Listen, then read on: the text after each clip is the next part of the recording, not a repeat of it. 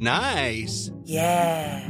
What you're hearing are the sounds of people everywhere putting on Bombas socks, underwear, and t-shirts made from absurdly soft materials that feel like plush clouds. Yeah, that plush.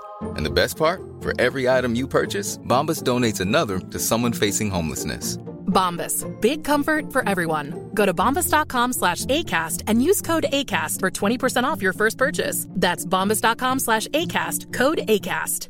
Even on a budget, quality is non-negotiable. That's why Quince is the place to score high-end essentials at 50 to 80% less than similar brands. Get your hands on buttery soft cashmere sweaters from just 60 bucks, Italian leather jackets, and so much more. And the best part about Quince, they exclusively partner with factories committed to safe, ethical, and responsible manufacturing. Elevate your style without the elevated price tag with Quince. Go to quince.com slash upgrade for free shipping and 365-day returns.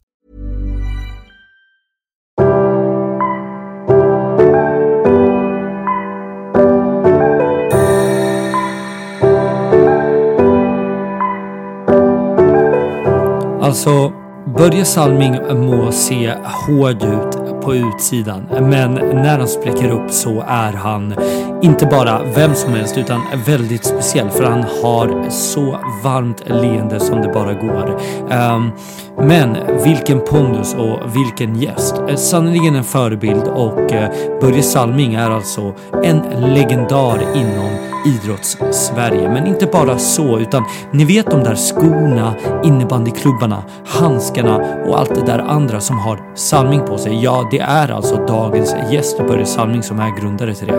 Och eh, ni dagens kids och alla mina unga lyssnare, ni kanske inte vet om det, men nu vet ni det. Det är alltså mannen ni kommer höra i detta avsnitt som är grundaren till dessa fantastiska, fantastiska varumärket Salming. Men i alla fall, det, det, har varit ett intressant samtal och han har sannerligen mycket att berätta. Och Börje Salming är alltså en av de mest framgångsrika idrottarna vi har genom alla tider. Och jag vill, kära lyssnare, att ni tänker på genom avsnittet den enkelhet han tar sig an med allting här i livet och med den enkelheten han också tar sig an vår intervju. Så det är därför med stor glädje och värme jag välkomnar till Förebildspodden Börje Salming.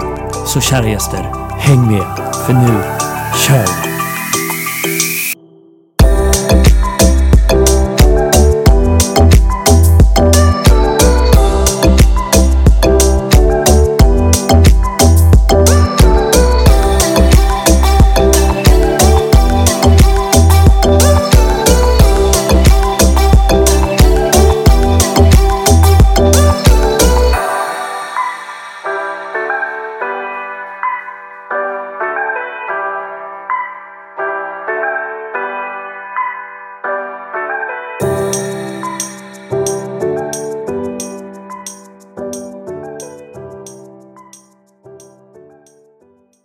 Med oss eh, Börje Salming idag och eh, det har varit eh, tufft att få hit Börje. Som sagt, jag bor ju i USA men genom på omvägar så har vi kommit i kontakt med Börje och det är vi väldigt, väldigt glada över. Ehm, hur är läget i sommarvärmen Börje? Det är kanon. Liksom, man kan inte få så mycket bättre än det nu. Det är nästan som att bli orolig att sommaren kommer för tidigt. vet, och så blir det kanske bara svinkallt i juni, juli. Nej, det hoppas vi inte. Jag har haft otur alla somrar med dåligt väder men eh, jag sa också det igår till en vän att man nu är det så bra väder så man vågar inte slappna av. Man bara väntar på att det ska bli. Eh, sämre, att det ska komma sämre väder. Mm. Men det är kallare i luften också, det är det. Mm. Men, men, eh, men, så fort, men nu är det fantastiskt. Nu är bara så, alla går i shorts och det, det är precis sommarväder mm. som det ska vara. Ja. Det är många som kanske har koll på vem du är, men vi har också många yngre lyssnare som jag inte ens tror vet vem Börje Salming är, hur konstigt det än låter. Så om du fick beskriva dig själv eh, på något sätt, hur skulle du säga då? Ja, eh, för alla de yngre, jag kommer från Kiruna. Det är ju längst upp i, om ni inte vet vad det är någonstans, norr om polcirkeln uppe i Kiruna eller uppe i Sverige. Eh, och därifrån flyttade jag när jag var 17 år, spelade Brynäs tre år och sen åkte jag över till Kanada till, i, till Toronto och spelade där i, i 16 år och ett år i Detroit. Och sen kom jag tillbaka och spelade med AIK tre år här i Sverige.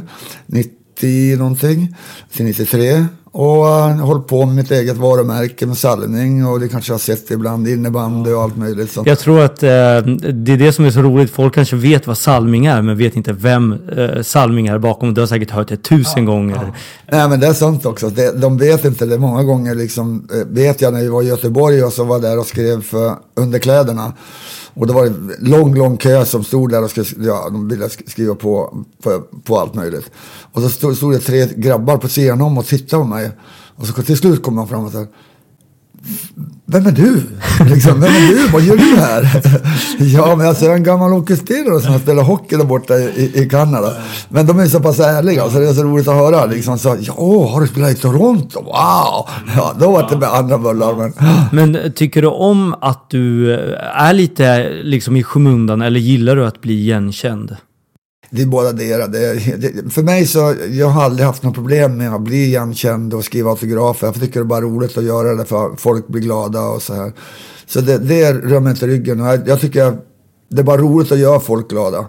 Men sen om det inte är någon som känner igen mig heller så det är helt okej okay ja. också. Ja, det är inte så att jag, åh de känner inte igen mig när jag ska börja gråta. Nej. Är det några tillfällen där du känner att det blir för mycket om du är med familjen och ni är ute på någon offentlig restaurang och äter? Eller brukar du alltid liksom ta emot och er, om du sitter och äter med din familj och folk vill ta bilder eller skriva autografer. Alltid eh, någonting du välkomnar eller blir det ibland lite för mycket? Nej, men jag tror de flesta respekterar om man sitter och äter och så. Visst kan det komma fram någon och, och en autograf och de ska gå åka iväg och det är inget problem om man gör så. Men sen är det en del som inte förstår det där liksom att man, de kommer på och ska prata typ en, en, en, en fem minuter och liksom, men vänta nu, jag sitter här och käkar middag, jag har inte sett det. Ja, då måste man förklara liksom på ett, bra sätt. Liksom att jag sitter här med mina familj, men nu måste jag få vara lite ensam. Och då säger man det och då förstår de. Så det, det är inga problem. Ja, men svenskar brukar vara ganska bra på att eh, vara respektfulla och eh, låta folk ha sin integritet och vara i fred. Skillnad från USA tycker jag, och du är säkert van med det från Kanada och eh, lite av varit i USA också, att det, de är mycket mer på där med... Eh... Ja, jag tror det är mer i USA. Kanada är de mer polite. Där, där, där, där är de verkligen de är på och vill berätta hela sin historia, liksom, vad de har sett och spelat hockey och allt sånt där. Mm. Men, men äh, de är väldigt polite och liksom, de skulle aldrig tror jag komma fram till mig om jag satte åt. Mm. Utan de kommer och bad om ursäkt och allt sånt där och sen ursäkta mig liksom, men kan inte jag få något jag ska iväg. Ja, det är inga ja. problem. Det, så det är de dumma amerikanerna som ställer Nej, till det? Nej, det ska jag inte säga. Jag kan inte säga det. Men, men de är lite mer på. Mm. Ja, mm. tror jag. Okej, okay, och eh, då är det alltid så här mina, eh, när jag tar in mina gäster att vi brukar ha en liten kortare faktaruta där vi ställer ja. några frågor mm. som eh, eh, vi tar reda på lite mer om gäster. Och vi har ju som sagt yngre lyssnare som kanske inte vet så mycket. Nej. Så jag hoppas att du är redo och eh, på tårna.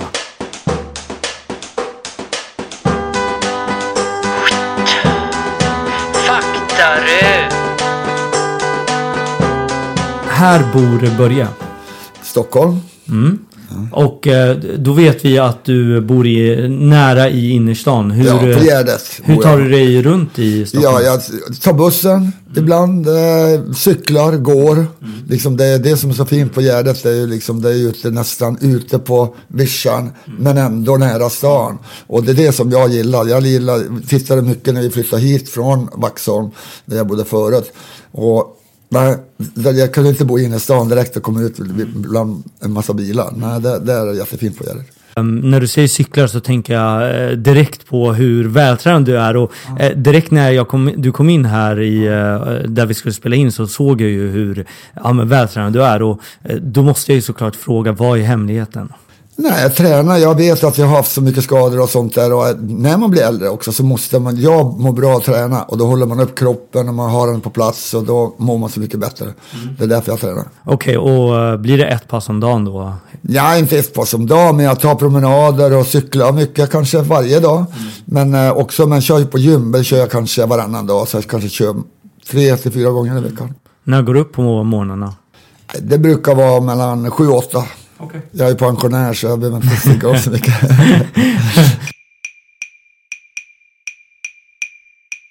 det här är min förebild. Eh, min bror var min förebild. Så var han jag följde ända från Kiruna hela vägen till Brynäs. Och sen delade vi på. Så han var kvar och jag åkte till Kanada. Mm. Och han har spelat hockey också? Han har spelat hockey. Det var han spelade hockey precis som mig ända från sexårsåldern. Och sen följde jag hans spår i och med att jag är tre och ett halvt år yngre. Mm. Så jag följde hans fotspår hela vägen mm. ända till Gävle. När blev du bättre än din bror på hockey?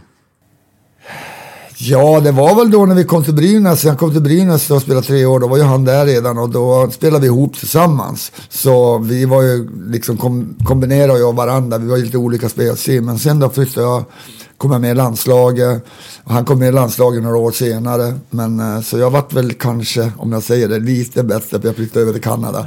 Nej, men han har varit grymt duktig han också. Det är ju eh, intressant det där när man har syskon att man kan sporra varandra att om man har samma sport och är ganska nära i ålder att man kan sporra varandra att bli bättre. Var det så att ni tävlade om allting och speciellt då i hockey? Nej, inte så mycket egentligen för att han var tre och ett halvt år äldre än mig. Så jag kom ju liksom under liksom. Jag hann inte med han när han, eh, när han höll på med sitta liksom. Han var ju där och sitta på honom, men han var ju med sina kompisar och, och jag var med mina kompisar i och med att jag var tre och ett halvt år yngre. Mm. Så var han tio och jag var sex, sju, ja men då fick man inte vara med han inte. Nej. Så det var ju så. Och likadant när han var 15 och jag var 11. Då var, var man ju bara tvungen att hålla sig mm. undan när han kom med tjejerna. Mm. Ja, men då hoppas vi att Sigge blir glad av att du kallar honom din förebild. Ja, ja, ja, ja. Det här är en dold talang jag har.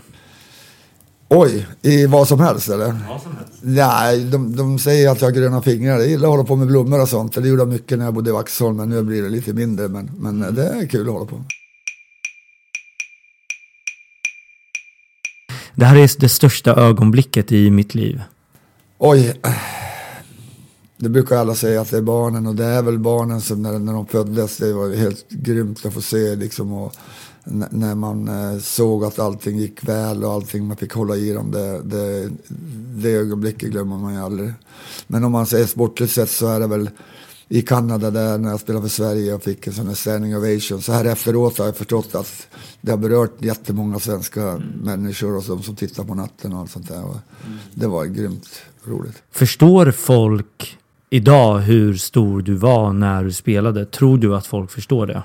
Nej, och nu är... behöver du inte vara ödmjuk utan du får liksom... Nej men det är svårt att förstå också. På den tiden också så, så var det inte som det är idag, tv och allting. De vet ju allting om alla som spelade borta. Då var det kanske mer att man, man såg ju aldrig på tv eller något sånt. Så när jag fick den här standing ovation där och då fattade ju inte någon här hemma heller och inte reportern och de som prata i tv. De liksom sa bara, de står upp och undrar vad fan, varför gör de det?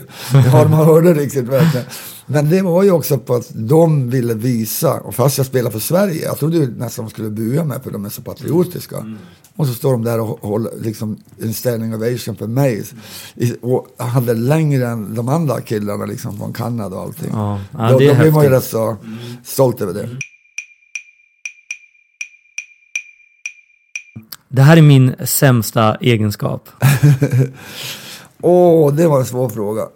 Och det är Han har inga svåra. Jo, jag har många. Jo, jag, jag har blivit bättre på det, men jag, var, jag har alltid varit sen. Nu var jag jag var i, i tid här Ja, tror jag. verkligen. Ja, ja, ja. Men jag brukar alltid vara sen. Jag tror jag, jag tidsoptimist har jag varit. Och trott att ja, men jag hinner. Ja. Och så händer det någonting och så har jag varit sen. Oh. Okay. ja, men eh, det är bra att du i så fall vet om det och har förbättrat dig. Så. Jag har förbättrat mig lite um, Det här är det värsta jag vet. Ja, folk när de har näsan uppe i vädret tycker jag. Det är så tråkigt liksom. Eh, jag till exempel kanske har varit liksom, eh, de, de kallar mig för legend och allting. Och, men eh, man ska ha respekt. Man, och jag, ska, jag är stolt över vad jag har gjort, jag spelar hockey. Det, ska, det är jag jättestolt över. Men jag har liksom inte, liksom, jag är inte bättre än någon annan, dig eller vem som helst är på gatan eller han som ligger på gatan och inte mår så bra. Nej, mm. då, då, måste man vara ödmjuk och vi är samma, vi är samma sort allihop. Tror du att det är mycket mer idealiserande idag än vad det var på din tid? I och med sociala medier och så, att vi är mer Ja, men vi ser Zlatan till exempel, Ja. som är väldigt, väldigt stor. Ja. Har, tror du att den har blivit eh, ännu större idag eh, än vad den var på din tid? Absolut, det, det är ju också det är att media är så mycket mer. De kan, liksom det är Twitter och det är allt möjligt, liksom Facebook. Man kan se överallt och man kan svara och man kan få svar. Alltså, det finns ju överallt så det, det är egentligen inget problem att ta reda på om vem, någon person eller vad som helst. Så helt klart att det är, är, är mer nu. Finns du på sociala medier? Ja, Facebook. Men eh, inte någon Twitter eller Instagram eller... Ja, något sånt. Instagram är lite grann, men, ja, det, Men det brukar vara lite privatare där. Ja, lite privat. Den största missuppfattningen om Börje? Oj. Den, eh, lite grann att eh, många törs inte gå fram till mig. De som har fått reda, eller om till exempel eh, pappa har berättat att Börje Salming, han var liksom en hårding där borta, har hund, typ 500 stygn eller vad det nu sånt där, har de säkert berättat. Och då törs de inte komma fram. De tror att jag är livsfarlig.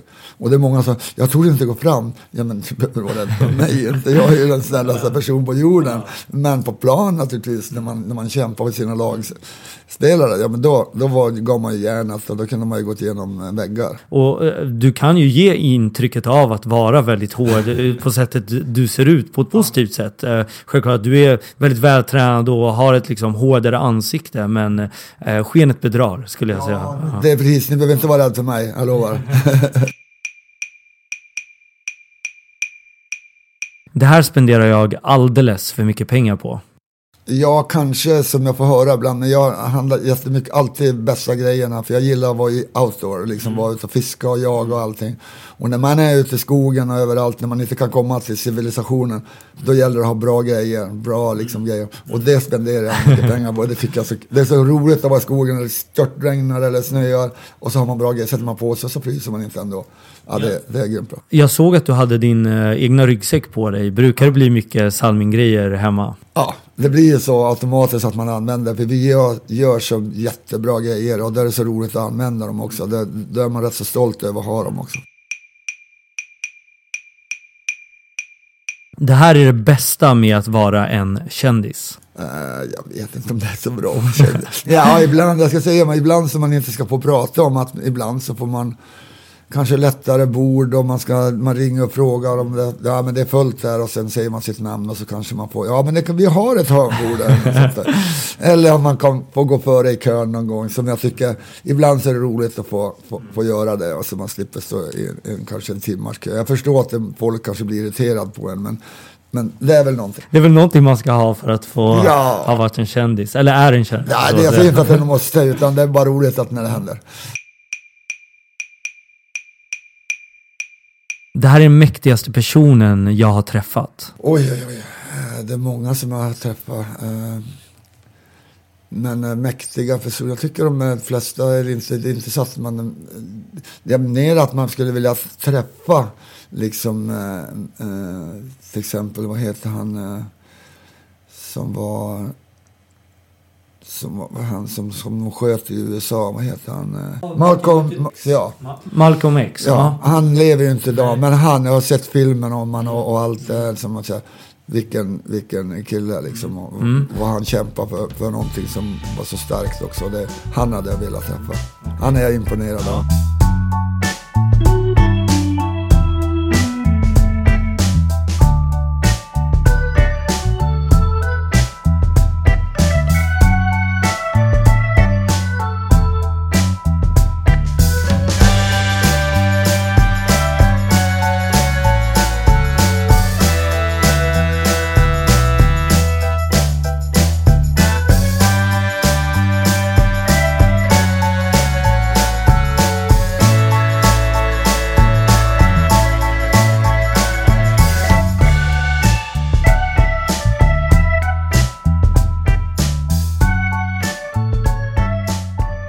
Jag hör ju på dig att du inte är från Stockholm. eh, Och eh, du har sagt till mig och eh, såklart att folk vet om att du inte är från Stockholm. Så berätta lite kort om din uppväxt. Eh, ja, jag kommer ju från Kiruna och jag är samepojke, brukar säga. Jag är väldigt stolt same. Och det kommer ju från min farfars sida kan man säga. Och, och eh, jag är uppfödd i, i Kiruna men också min pappa var uppe i en by som heter Salmi och det är där namnet Salmi kommer ifrån som min farfar tog efter ett tag. Han heter Sar Sarri från början. Ja, så eh, där var man mycket på sin barndom. Fick vara ute i bushen där och, och fiska och jaga och allt sånt där. Och det, det är det man ser fram emot ja, liksom nu också. Det är därför man åker upp tillbaka dit. Och hur många syskon var ni hemma? Vi var, vi var tre stycken. Var det hockey direkt för dig eller blev det så att... Eh... Ja, ja det, det var ju precis vad min, min brorsa var ju tre och ett halvt år äldre. Liksom, han fick sina första skridskor sex, sju år och då var jag fyra års ålder någonting. Mm. Och naturligtvis fick se han, men då fick man få springa omkring han där. Ja. Men man, fick en, man hade ju inga skridskor. Så naturligtvis när jag fick hans gamla skridskor vid sexårsåldern. Så då var det och tre och ett halvt nummer förstod men jag var lika glad ändå. så, det är klart det var, det, det var ju bara så. Det var mycket, det är mycket vinter där uppe och mycket, och vi bodde nära hockeyplan där, alltså vid fotbollsplan och allting där. Så det, det var idrott. Jag tänker på, um, hur var det ekonomiskt? Alltså, hade ni, var ni fattiga eller var ni rika eller hade ni okej? Okay? Hade ni råd med? Nej, Nej, vi hade väl inte så mycket pengar. Mamma, min pappa gick bort när jag var fem och ett halvt år i gruvan och min pappa, eller mamma jobbade ju inte då utan hon fick ta, sånt här, eh, fick ta ett jobb på en, en, en konditori och jobba där. Men eh, vi hade inte mycket pengar utan Ja, mina grejer när jag fick mina Stigges, jag vet inte hur han fick sina skridskor men jag tror han fick också. Jag var och tjatade alltid på, på Kiruna AIS som vi spelade för, var alltid med och hjälpte till och där fick man trasiga klubbor och limma och mm. Så man fick gamla grejer att använda. Din far då gick bort som du säger när du var fem. Mm. Blev det så att du saknade då en äh, fadersfigur i hemmet eller var det någon annan som fick ta över den rollen? Ah, det är klart man saknar naturligtvis, men det var någonting som man inte tänkte så mycket när man var så där ung. Man, mm. man, eh, man förstod ju att pappa var borta. Men samtidigt så fick vi in, eh, min pappas bror kom in efter tre, fyra år. Så kom han in och då, då köpte vi ett hus närmare också hockeyhallen där. Och då flyttade han in där och han blev, blev min pappa då. Din bror då som var äldre äh, ja. än dig och, och liksom banade väg för dig. Var det så att äh, när han blev lite äldre och duktigare i hockey, var det så att du då insåg att du skulle satsa stenhårt på hockeyn? Eller visste du redan från första början att jag ska bli hockeyproffs? Nej, på den tiden så visste vi inte om att det fanns proffs. Utan man visste bara om Kiruna och Jeppe Kiruna. Just den tiden. Sen kanske efter när man började bli 10, 12, 14. Då visste man kanske att det var, ja naturligtvis landslag, Tre Kronor. Och det, men, men inte mer, inte liksom NHL eller något sånt. Det fanns inte ens i planerna för mig. När du var tio år, var du bland de bästa i ditt lag då eller var du bara en i mängden? Nej, jag tror bara var en, en i mängden. Fanns det någon riktig storstjärna i laget då? Som du ja, det var ju många som spelade landslag som spelade landslag längre fram. Som, okay. som Mäter, Mäter var ju en Garvis Mäter, spelade och vann 58, vann han guld. Mm. Vi hade Klimpen Häggroth, vann också VM-guld tror jag i hockey i 58. Uh, och många fler. Och sen mm. då kom ju de här som brorsan in i samma ålder. Tord Lundström, Lars-Göran Nilsson spelade i konkurrentklubben.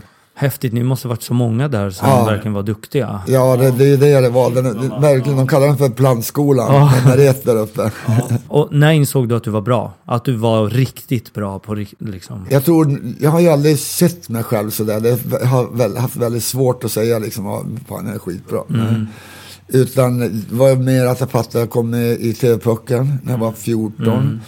Uh, och sen då så kom jag med i landslaget året efter, då juniorlandslaget. Och fick spela i första turneringen i Garmisch-Partenkirchen ja, i Tyskland. Det var helt grymt ja. liksom. Och då väl då man förstod att, ja men, ja, ja nu var man väl lite bättre än någon annan. Mm. För det, det, var inte många Kirunabor som fick vara med i juniorlandslaget. Och jag spelade två år i rad där. Hur mycket tränade du eh, på egen hand? Ja, det var, jag tränade ju hela tiden. Och det var inte bara att jag skulle träna och bli bättre hockeyspelare, utan det var bara att man samlades där och där var man. Man spelade, spelade hockey på uteplan när man inte fick vara inne i hockeyhallen.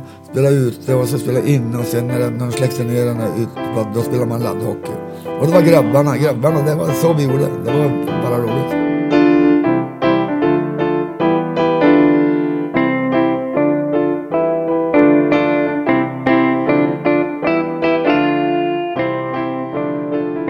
Det är ju såklart, idag är det ju så här mycket att eh, många unga eh, som vill bli bra i sin idrott, kanske din dotter eller andra, de tränar ju väldigt målmedvetet. Ja. Tror du att det är bra eller dåligt att man är så målmedveten när man är så pass ung och sätter press eller är det bättre att kanske ha din inställning till det?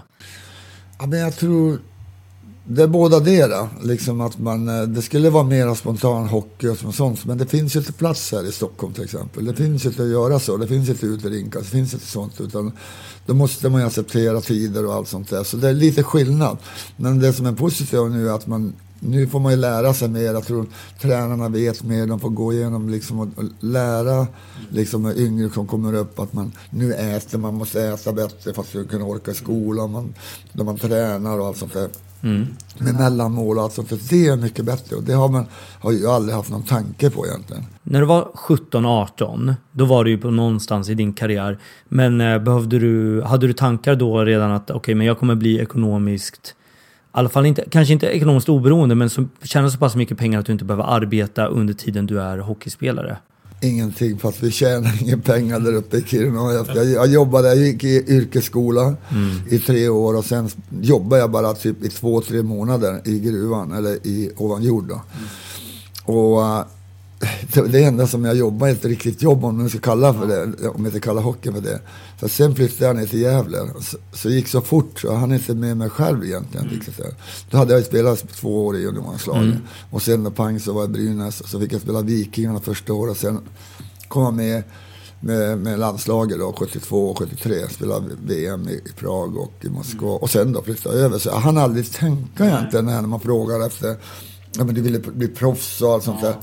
Inte en aning. Nej, det var bara fort. Jag var ju liksom bara glad att komma med i landslaget, spela där och spela VM. Det var ju fantastiskt. Hur, och hur var det då när du flyttade till eh, Kanada och Toronto? Var det en eh, kulturchock och ett nytt sätt att vara på och spela och vara ensam på något sätt? Ja, men jag, det som var bra med att jag, jag åkte med en kille som heter Inge Hammarström i Brynäs. Så vi var två stycken. Så det var väldigt bra när vi spelade i samma lag. Så vi åkte tillsammans. Så vi kunde prata svenska emellanåt mm. eller liksom på resorna och allt sånt där. Så det, det hjälpte till. Men jag kunde ju inte så mycket engelska. Mm.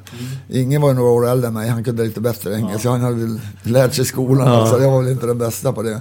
Men äh, Nej men så det, visst var det en kulturchock att komma dit för det, där var det ju 80 matcher och, och, och, slutspel och ja det hände lite mer där och mycket, mycket, mycket resor. Och äh, även då antar jag mer pengar eh, och mer ja. lön så att du kunde... Det var ju då först jag ja. tjänade pengar. I, i Brynäs fick jag 1000 kronor i, i månaden. Ja, det räcker inte längre. Nej, äh, ångrar du dig att du inte kom fram idag till exempel i form av de pengarna du kunde ha tjänat? Nej. Ja, alltså, visst, det var kul att tjäna mer pengar. Mm. Men jag kommer ihåg själv också, mitt första kontrakt var på 85 000 kanadensiska dollar. Mm. Och när jag fick min första check, när jag gick med den till, eh, till banken där i Toronto, så sa man wow. Jag tittade på den där. Alltså helt sjukt liksom att jag får spela hockey och mm. tjäna så här mycket pengar. Mm. Så jag var supernöjd med alla år också. Tycker du att uh, det är för mycket pengar inblandade i uh, sporten idag? Hey, I'm Ryan Reynolds. At Mint Mobile, we like to do the opposite of what Big Wireless does. They charge you a lot, we charge you a little. So naturally, when they announced they'd be raising their prices due to inflation, we decided to deflate our prices due to not hating you. That's right. We're cutting the price of Mint Unlimited from $30 a month to just $15 a month. Give it a try at mintmobile.com slash switch. $45 upfront for three months plus taxes and fees. Promote for new customers for limited time. Unlimited more than 40 gigabytes per month. Slows. Full terms at mintmobile.com. Hey, it's Ryan Reynolds, and I'm here with Keith, co star of my upcoming film, If, only in theaters, May 17th. Do you want to tell people the big news? All right, I'll do it. Sign up now and you'll get unlimited for $15 a month in six months of Paramount Plus Essential Plan on us. Mintmobile.com slash switch. Upfront payment of $45 equivalent to $15 per month. Unlimited over 40 gigabytes per month. Face lower speeds. Videos at 480p. Active Mint customers by 531.24 get six months of Paramount Plus Essential Plan. Auto renews after six months. Offer ends May 31st, 2024. Separate Paramount Plus registration required. Terms and conditions apply if rated PG. Millions of people have lost weight with personalized plans from Noom. Like Evan, who can't stand salads and still lost 50 pounds. Salads generally for most people are the easy button, right? For me, that wasn't an option. I never really was a salad guy. That's just not who I am. But Noom worked for me. Get your personalized plan today at Noom.com. real Noom user compensated to provide their story. In four weeks, the typical Noom user can expect to lose one to two pounds per week. Individual results may vary. Nej, det, är, det är ju som det är. Liksom. Man, man kan inte säga det, för det, det är så det är. Man, eh, man har liksom hockeygrejer är så mycket bättre, bättre klubbar, allting är bättre och då är det mycket mera pengar involverade också. Det är en helt annan tid och det får man acceptera. Mm. Hur mycket kontakt har du med hockeyn idag? Kollar du mycket?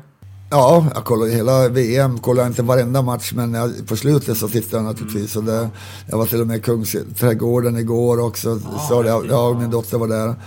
Och min yngsta son kom också sen.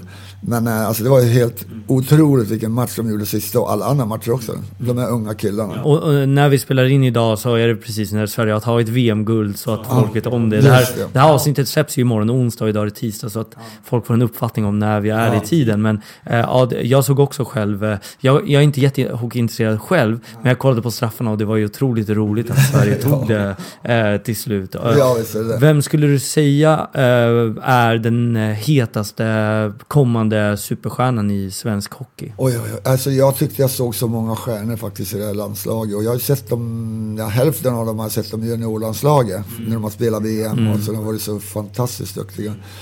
Men eh, titta på Anders Nilsson, målvakten. Han var ju som en vägg där, stor och allting. Han var ju fantastisk. Det var ju han som höll i oss mm. när vi hade de här lite små svackorna som man har ja. när man är unga spelare. Men det är klart, vad heter han, eh, Forsberg. Mm. Ja, men han har ju bevisat redan där borta i två år nu hur duktig han är där borta. Mm. Men alltså allihop ska man veta att de är, de är i deras klubbar, är de är en av de stöttespelarna i varje klubb. Så de är otroligt duktiga spelare. Mm. Och vi, vilka svenska spelare vi har. Ja, alltså. verkligen. Mm. Har du varit nära någon gång själv att ta över eh, landslaget som tränare? Nej. Har du fått, aldrig fått frågan? Nej, aldrig fått det. Utan jag har väl fått någon gång att vara hjälptränare här och där. Men, men eh, nej, jag har inte haft tid i och med att jag har haft mitt eget varumärke mm. också. Så jag, har, så jag har sagt så att nej, mm. jag ska ha tid för familjen. För jag vet att jag var borta mycket mm. när jag ska spela hockey. Har du mer tid nu? Ja, nu har jag mycket mer tid. Så det är nu du ska bli... Nu kan jag styra mig själv. Jag kan styra mig själv. Det är ingen annan som säger så här, nu du måste göra så här och så här. Ja. Okej, okay, men eh, du har inga tränarplaner eh, framöver just nu? Nej. Nej, jag kommer inte vara Jag vet hur, hur, hur, tufft det är att vara tränare och, och, och, det är dag och natt att vara tränare. Så man ska vara väldigt försiktig. Man ska mm. verkligen ha tid om man ska vara tränare tror jag. Gick du från att äh, ja, men vara en inte medioker spelare kanske, men en lovande spelare till att åka till, över till eh, Kanada då och spela i NHL. Och eh, vad jag vet så är du väl en av de eh, största genom tiderna och har blivit utnämnd då till en av de största genom tiderna i NHL. Hur känns det att, eh, kan du liksom gå tillbaka och reflektera idag över att du är en av de största eller är det liksom bara någonting som du inte kan greppa? Nej, alltså jag tror att jag har lättare för att greppa nu men när jag spelade där borta också så vet man ju hur stor man var. Men men det tog man inte man bara spelade på. Men jag har aldrig varit någon sån som kunnat satt mig på en pedestal liksom. Utan jag, jag, är alltid den som har varit lite undan. Och jag bara älskar att spela hockey och mm. vara med grabbarna och allt sånt där.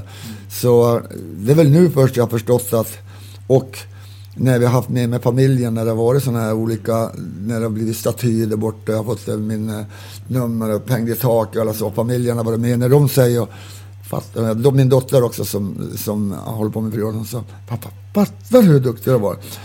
Ja, det har väl Ja, men nu får du vara skärpa Ja, och då förstår man. Ja, men man har nog varit kanske inte duktig. Man blir ju inte Safir utan vidare och vi är ju bara 12-13 Safier där. Fan, på alla de här åren, 100 åren. Ja, det är faktiskt alltså helt otroligt. Ja, från Kiruna. Lite samepojke får gå där. Ja, jag tyckte det var helt otroligt. Ja, det är otroligt. Jag, jag, tror vi människor är, oavsett om man är en eh, hockeylegendar eller en eh, vanlig kille som jag. Jag tror att vi är dåliga på att reflektera som människor i nuet. Och, men det är när någon säger åt oss att ja. eh, Vet du vad du har åstadkommit? Eller vet, det är då man kanske pausar och bara shit, det, det är verkligen så. Jag jag är speciell eller jag har gjort det här och det är någon som påminner om så det blir lite en reality check där så eh, det är bra. Men det är sant, mm. men det är sant också och det är, jag, det är nu först jag börjar faktiskt, som jag kan säga till min fru Pia, och säga så Ja, man har nog gjort någonting vettigt där borta när man blir så här. För jag trodde det var klart allting, liksom, komma med Hockey Hall of Fame, allt det mm. som är störst där borta. Och sen helt plötsligt när de sa, men nu, är, nu räcker det väl, tänkte jag. Och så helt plötsligt vart var det staty. Jag tänkte, men vad fan, han är helt galen där borta. och sen kom jag med i NHL, så kom jag med de, bland de hundra bästa i hela NHLs historia. Mm. På hundra år. Och vi var med en av de hundra. Så var vi tvungna att åka till, till, jag var tvungen, men vi åkte till Los Angeles och var där med alla de här hundarna som kom dit. Eller 70 stycken som kom dit. Alla andra hade ju, lever ju inte idag. Ja. Men det var en fantastisk resa bara det. Och det, det är ju också bevis att, att man har gjort någonting mm. bra. Vad saknar du mest med uh, att spela hockey? Jag saknar inte så mycket med det. Utan det är mer, jag tycker det är skitroligt att titta på hockey. Alltså, all, jag är ju allätare, det, det säger min fru också. Att ja. jag, jag älskar liksom all sport. Motorsporten är väl inte mitt men allt annat tycker jag är så roligt att se mm. och, och, och, och, följa. Och följa mm. de unga killarna till exempel. Mm. Hockeyn, alltså det, ja. det går inte att beskriva. Hur, man, man, jag tror man på att man har varit med själv också ser man liksom möjligheten och ser vad som kan hända och lite sånt där. Och då ser man också hur känsligt också allt är mm. när, när man förlorar och när man vinner. Och, alltså det, den, den känslan att se grabbarna när de när han tog sista straffen och kastade sig mm. över honom. Alltså jag skrattade igen. Det var så jävla mysigt ja. att se dem så där glada. Ja, men det, det är någonting eh, jag själv... Eh, jag spelar ju fotboll och eh, har spelat ett tag. Och när jag är ifrån det, det man kanske saknar mest är inte alltid själva sporten utan det är väl kanske det här att vara ett lag och dela av dela sorg och glädje och omklädningsrumssnacket och allt det här. Ja, det är ju det. Det, det är ju det. Det delar glädje och sorg med varandra och liksom och, och Alltså det, det, det, när man är 20 grabbar tillsammans, man har så mycket roligt ja. tillsammans, man skrattar och man gråter och man allting och det, det är mm. fantastiskt. När grät du senast? Åh, jag, nu är jag mycket äldre så nu gråter, gråter vi ibland. Vi tittar på varandra, jag, jag och Pia sitter och tittar på varandra och så båda två gråter när vi tittar på film eller vad som helst. Vi är riktigt känsliga ja. numera.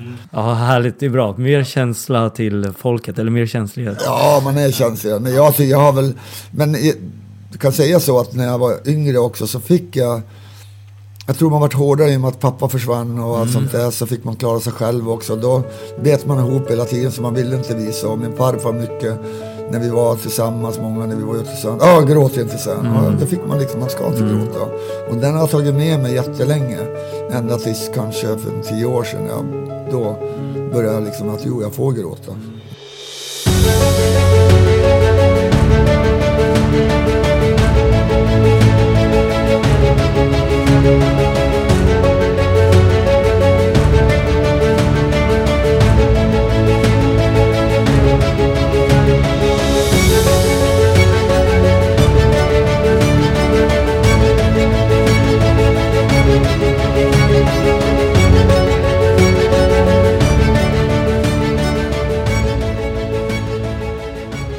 Avsaknad av en pappa gör kanske att man inte har då Även om du har växt upp med äldre män i ditt ja. liv. Att du liksom inte kanske har vetat hur en pappa ska vara. Har det varit svårt för dig i ditt faderskap eh, när du fått barn att uh, vara som ja, men, att du vetat hur man ska vara som pappa eller har du bara ja, men, go with the flow som en far? Nej, men jag tror inte jag haft något problem med det egentligen. Utan jag tycker det var så jäkla roligt att ha mm. barnen mm. också. Så, alltså, som jag kanske, om man tittar tillbaka så är ju de äldre två barnen som man var borta mycket och reste. Mm. Man var borta mycket, men då var man hemma andra tider istället.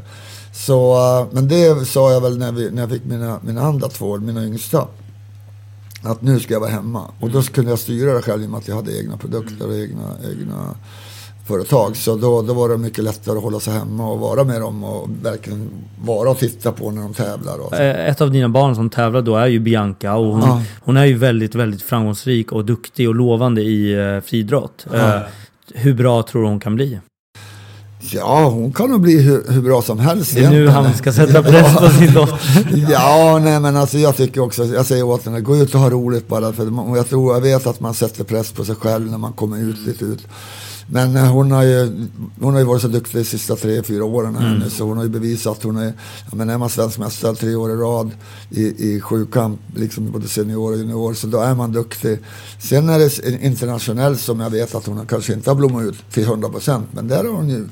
menar, tio år till och mm. bevisa det, så det är bara att träna på. Ja, hon är ju väldigt ung, hon är född 98 va? Ja, 98. Hon är 19. Ja. Så då har hon ju framtiden för sig. Ja, ja. Är det så när hon är ute och tävlar och du tittar och så, är, ehm, är det mycket så att hon får epiteten att hon är dotter till Börje Salming mycket eller är hon nu en egen person? Ja, hon är mycket egen, men det blir ju lite mix när vi är i Sverige. Så blir det. Men om vi är utomlands så är det ju Bianca som, och det är det som är roligt, att hon skriver autografer nu och inte jag. och det var man glad för. Det blir jättekul att se. Ja men verkligen, och det är väl kul för henne också att då ta sig ur Ja, ja. sin fars skugga på det sättet. Men ändå så tror jag hon, hon, vi har bra mix tillsammans också. När vi är tillsammans, när vi är ute, vet. Och många känner igen henne också nu på grund av att hon håller på med friidrotten. Så, så det, vi, det, vi kombinerar rätt så bra så det är ingen som liksom tycker ditt eller datt eller någonting. Egentligen så är ju du, och vi kom in lite på det i introt, att du är ju så mycket mer än bara en hockeyspelare. Jag skulle säga att du är en eh, entreprenör eh, utan dess like och gjort eh, otroligt många investeringar och affärer.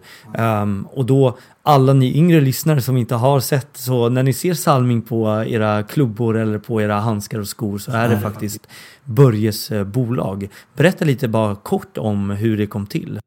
Ja, det, eh, det vart ju 1991 så startade vårt företag. Eh, och det det Salming Underwear som vi började med. Och eh, sen har det ju blivit så mycket mer. Nu har vi ju, vi har ju indoor, vi har ju allting inom handboll, squash och allting. Och vi har glasögon, vi har vi har ju allting med outdoor, både running och, och, och allting sånt där. Så, så vi är ju, och så hockeyn och innebandyn och, alltså, så vi har blivit så stora nu också. Så vi börjar ju slåss med de stora drakarna här nu. Så det, det är lite spännande. Är du lika involverad idag som du var för, låt oss säga, 5-6 år sedan? Nej, det kan man jag, jag har sagt ifrån mig lite grann ansvaret på grund av att jag, när jag fyllde 65 och varit pensionär så tänkte jag nu får det räcka ett tag. Så, men jag har sålt det inom koncernen då, i, i, i Göteborg då, så är, är huvudföretaget. Men jag är fortfarande delägare i, i vårat.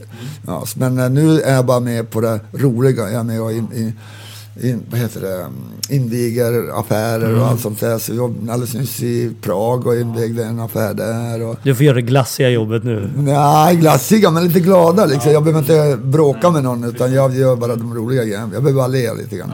Ja. Coolt då. Och eh, då har du gjort också mycket andra investeringar. Är det någon eh, investering eller affär du gjort som du idag kan se tillbaka på och, och tänkt oj, där förlorade jag mycket pengar eller det var inte en rätt investering att göra? Ja, det, jag kan man säga borta i Kanada när jag kom hem så investerade man i, i två restauranger och så här. Och det var väl inte det bästa som man har gjort hela. Men det, det var inte så att jag skickade iväg en förmögenhet. Men, men det, det, det var okej i, i år, många, i två år. När, när hockeylaget var där och vi hade kul också tillsammans. Så, men det vet jag inte om jag vill vara med igen om. Liksom, det får, får man lära sig av det. Får du mycket eh, vänner eller bekanta eller icke-vänner också som inte känner dig så bra som hör av sig och bara men vill du investera, vill du göra det här, vill du komma med på det här? Det finns jättemycket också som vill komma in i varumärket också. Liksom, de har jättemycket bra idéer och det är supermånga som har bra idéer som vill göra saker och ting. Till exempel imorgon ska jag träffa en kille från Finland som kommer hit. De har ett, ett hamburgare, nej kycklingföretag. Alltså snabbkyckling som gör sån där. Kommer inte ihåg vad det heter nu men, men de vill komma och prata med mig. Jag sa att jag har inte tid med det. Ja men kan inte vara i alla fall möte?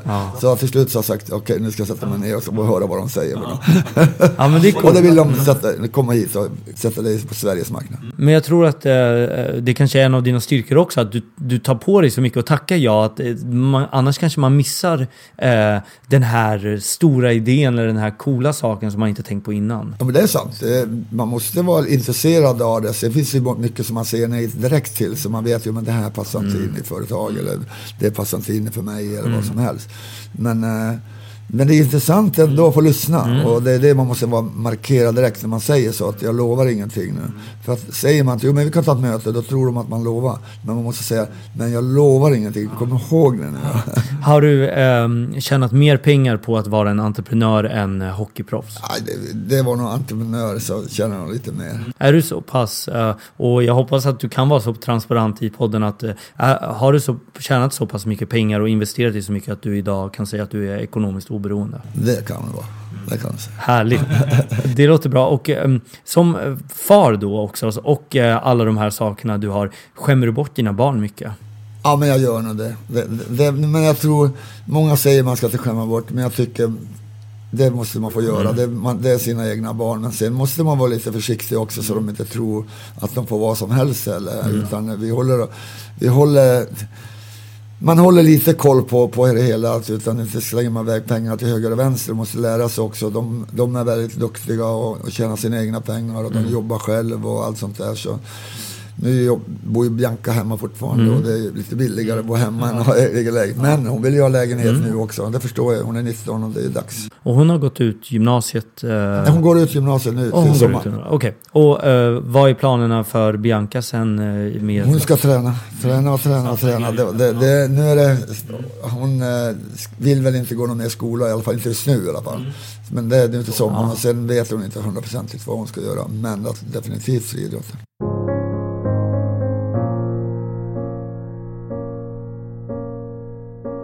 Så här, jag, jag tog med dig i Förebildspodden och då brukar ju min naturliga fråga vara till mina gäster om de ser sig själva som en förebild. Och eh, det roliga är att alla mina gäster nu hittills har sagt nej.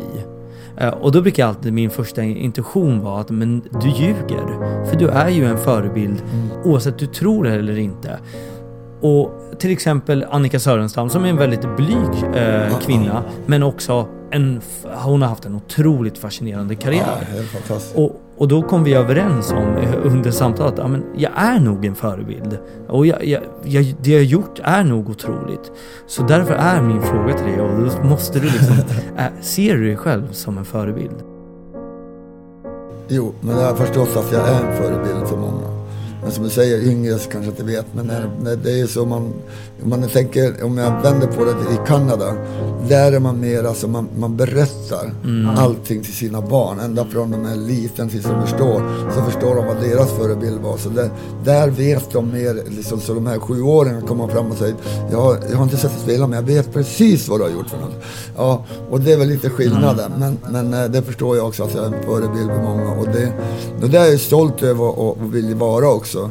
Och, och jätteroligt när man får göra folk glada och man, man, man ser att de ser upp till en. Det, det ska man vara väldigt stolt över. Och, men också att vara också så ha fötterna på jorden och verkligen säga så här, liksom att, som jag sa kanske tidigare, att jag är inte bättre än, än någon annan.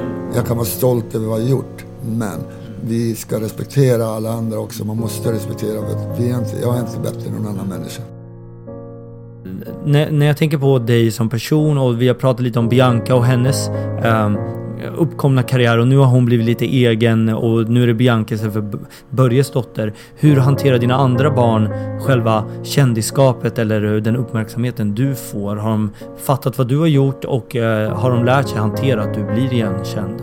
Och hur tyck, vad tycker de om det? Ja, men jag, ja, de är jättestolta och det är det som är så roligt med, med det här nu på slutet också. Att har de, har de fått vara med hela tiden när det har blivit sådana här som de, folk har velat visa liksom hur mycket, ja, de uppskattar en. Så de har ju förstått också vad jag har gjort längre tillbaks liksom, som de, de inte har sett vad jag har gjort. Ja, mina äldre barn har ju sett när de var yngre men, men eh, så det är nog viktigt att man har liksom, och, och de är jättestolta över mig och naturligtvis, men inte går vi och prata om det här liksom ändå. Men vi blir påminna lite då och då och skrattar på oss själva och tycker det är roligt naturligtvis. Och, och det, det är vi ju stolta hela familjen över.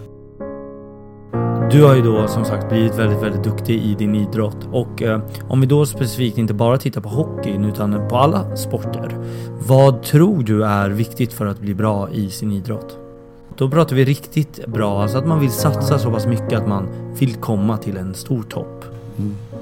Jag, jag, jag först och främst säga all, alltid till de yngre, om det är föräldrarna frågar de yngre, alltså, gå ut och ha roligt. För du måste ha roligt, för det är det du ser när du slutar om en, om en dag eller en, två år eller, eller 20 år. Så måste du ha roligt. Och det var det jag hade. Jag hade jäkligt skoj hela tiden och tyckte det var roligt att göra det. Men samtidigt så måste man ju också veta att man, man kan inte liksom gå, gå inte göra någonting utan man måste träna hårt och allt sånt där. Men i det hela så måste man ha roligt. Tror att man måste träna idag med all den träningshetsen som kan vara bra eller dålig kanske, men tror att man måste träna väldigt, väldigt mycket för att bli bra. Räcker det inte bara med då lagträningen? Jag, jag tror att man ska köra mängdträning istället. Jag gillar liksom när man inte bara försöker satsa liksom om man är tio år, nu ska du bli hockeyspelare, Mm. hockeyspelare. Utan man ska prova på alla sporter och kanske utöva många sporter på grund av att där kommer man bli så mycket bättre i, i, all, i, i den sporten man kanske tror att man blir bra. Men jag tror att man ska pröva på alla sporter. Så man ser att liksom, det där kan man ju också göra och det var roligt att liksom kombinera. För man får alltid någonting ut från de andra sporterna också. Det är balans och allting. Mm.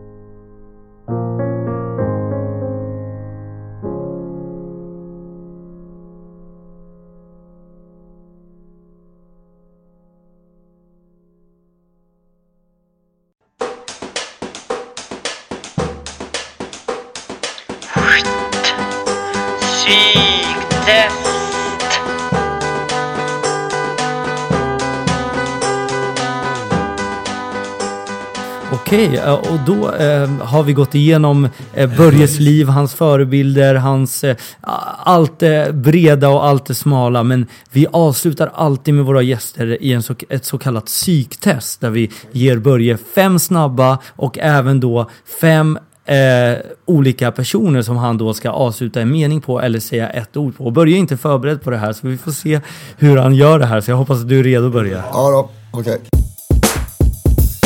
Fem snabba. Hockey-VM eller fotbolls-VM? Oj, eh, fotbolls-VM. Okej. Oj, nu ser jag rubrikerna. Ska jag säga varför? För att det var fjärde lo- år. Och VM får man ju varje år.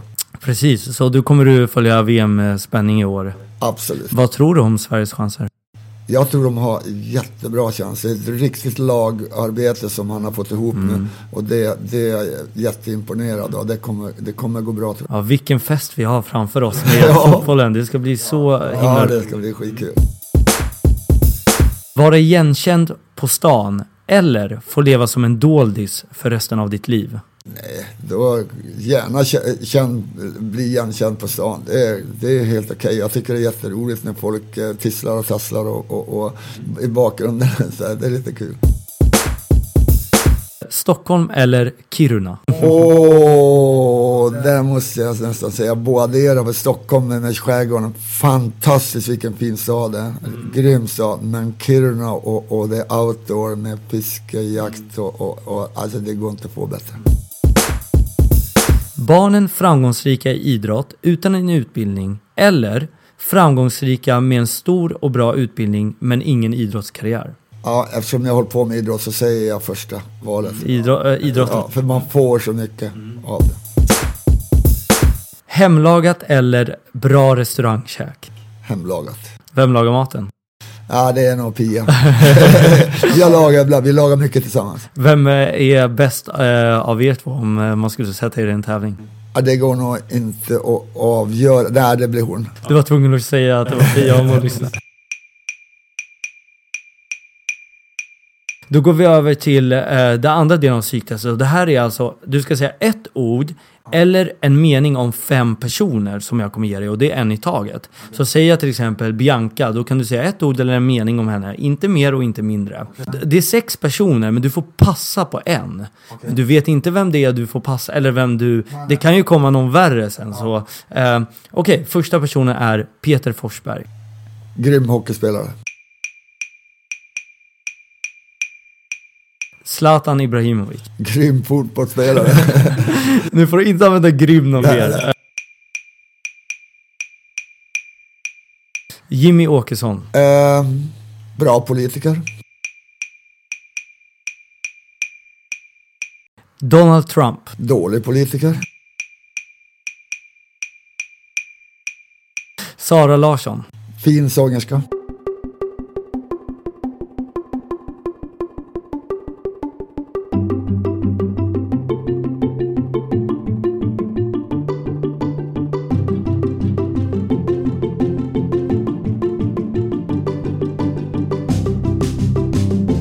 Vad händer härnäst i Börjes liv? Eh, det händer inte så mycket i år. Det händer mycket. Det är sommaren som kommer. Och det är mycket. Vi ska åka faktiskt i, ut och, och cykla i Frankrike, runt i Champagneområdet där. Så vi ska åka bil ner och sen ta med oss cykeln och cykla runt där. Och, ja, Pia. Och så hennes eh, syster och man.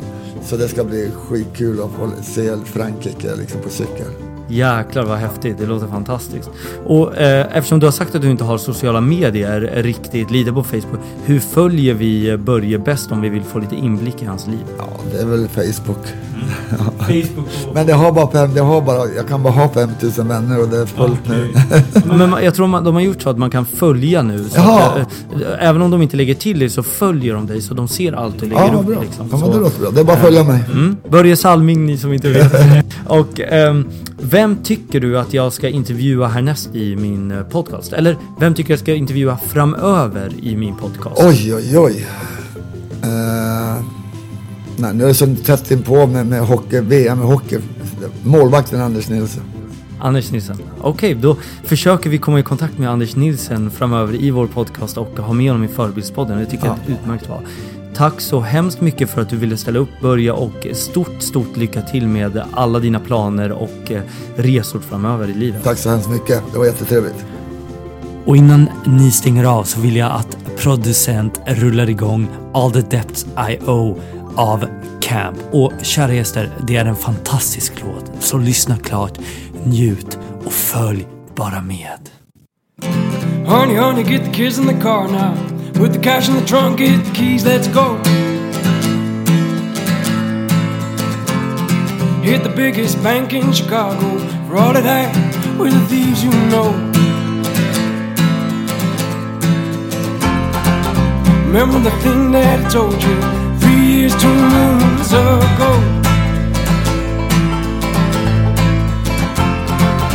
Promise I'll be right behind you. But you're gonna die if you don't hit the road.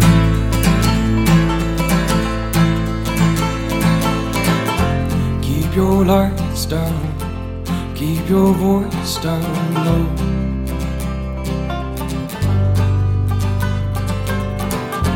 Wear your head down, whichever way you go, and I'll meet you in Idaho.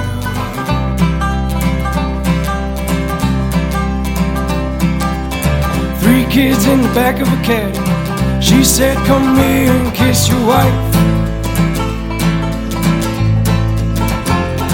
And I know you're real mad at me. You're on your way to some kind of life. Daniel, John, and Abby promise me to treat your mother nice.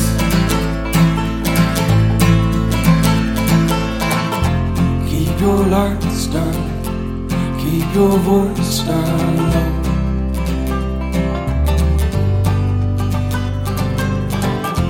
Wear your head down, whichever way you go. And I'll meet you in Idaho.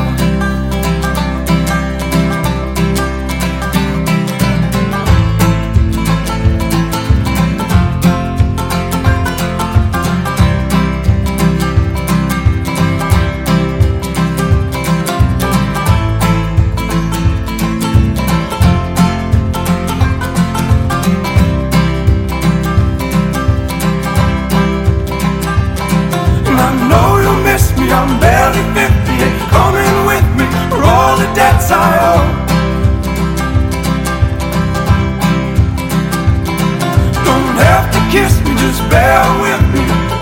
And I'll be back someday, I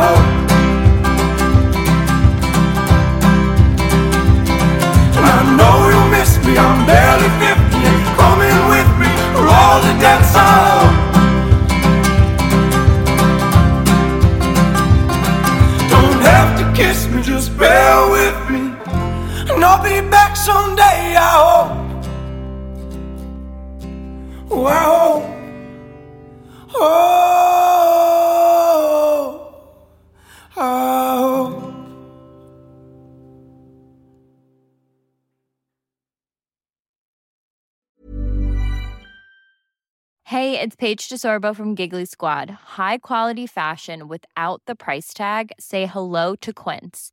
I'm snagging high-end essentials like cozy cashmere sweaters, sleek leather jackets, fine jewelry, and so much more. With Quince being 50 to 80% less than similar brands.